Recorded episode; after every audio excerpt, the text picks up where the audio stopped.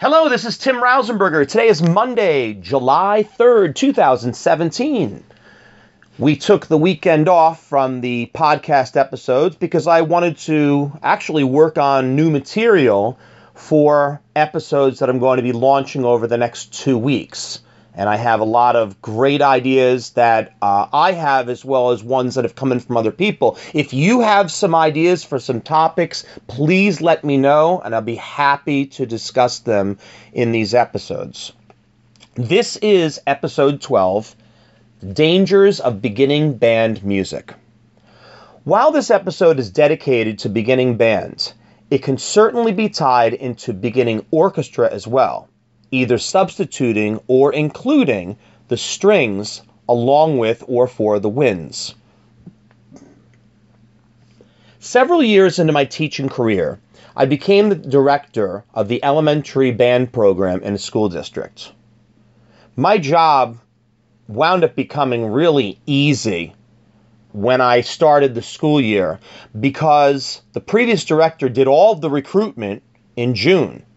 And the instrumentation was already balanced. The lesson groups were essentially ready to go.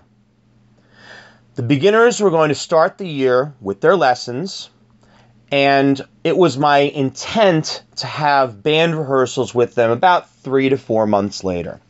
Of course, I just wanted to assess the strengths and weaknesses of the sections as a whole, as well as the individual talents of the students. And I quickly figured out that my weakest section by far was the percussion. I was very concerned about this heading into the band rehearsals, so I spent a lot more time repeating and reviewing certain exercises and concepts with them. The wind players, meanwhile, turned out to be a talented bunch, and they were really starting to move ahead quickly throughout the book. About four months later, the beginning band rehearsals began. And the students were so excited. There's no way to properly explain the emotions that children have at those first rehearsals. The only way you can know is if you've actually done it before. It's so funny because you'll be doing music in those rehearsals that will be Twinkle Twinkle Little Star, Jingle Bells, Mary Had a Little Lamb. These are tunes that they may have done two or three months ago. And they don't care.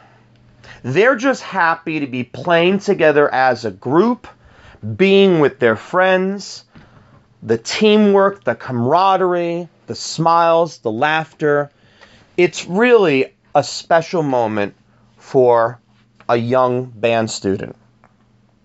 So we did many of those unison exercises in the book, and the percussion did not have any issues at all. We'd gone through it so many times in their lessons that we didn't have any problems. But instead of finding exercises in the lesson book to allow the band as a whole to work on independent parts, I made a huge rookie band director mistake. I decided to pass out a piece of sheet music. This was a beginning band selection highly recommended by many colleagues in and out of the district, as well as the publisher.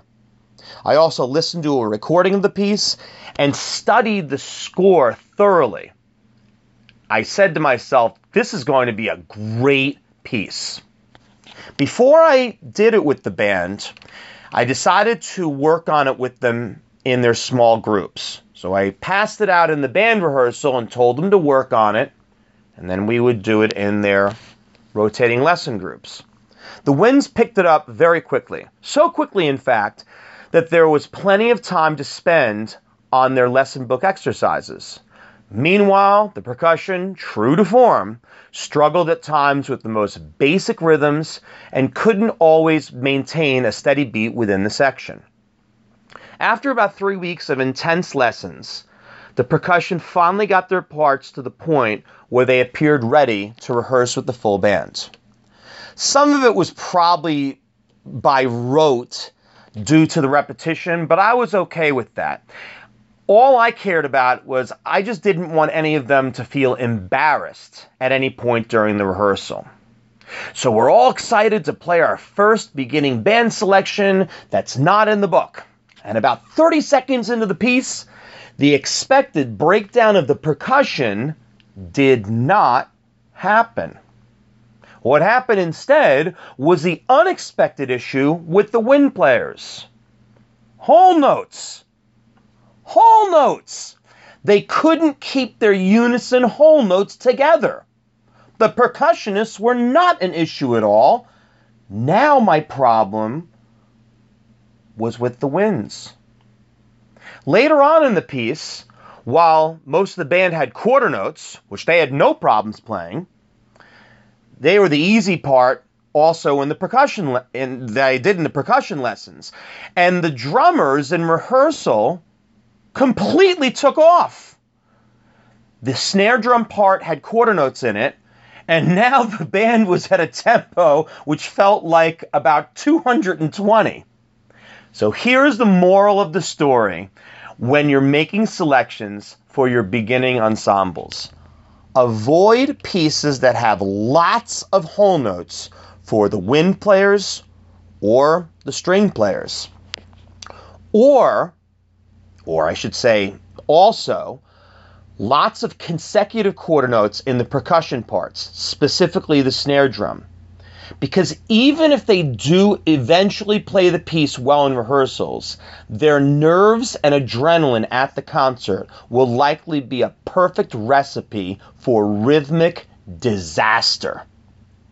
Always remember no matter what you do with your train, known as the beginning ensemble, the percussionists are always the engineers.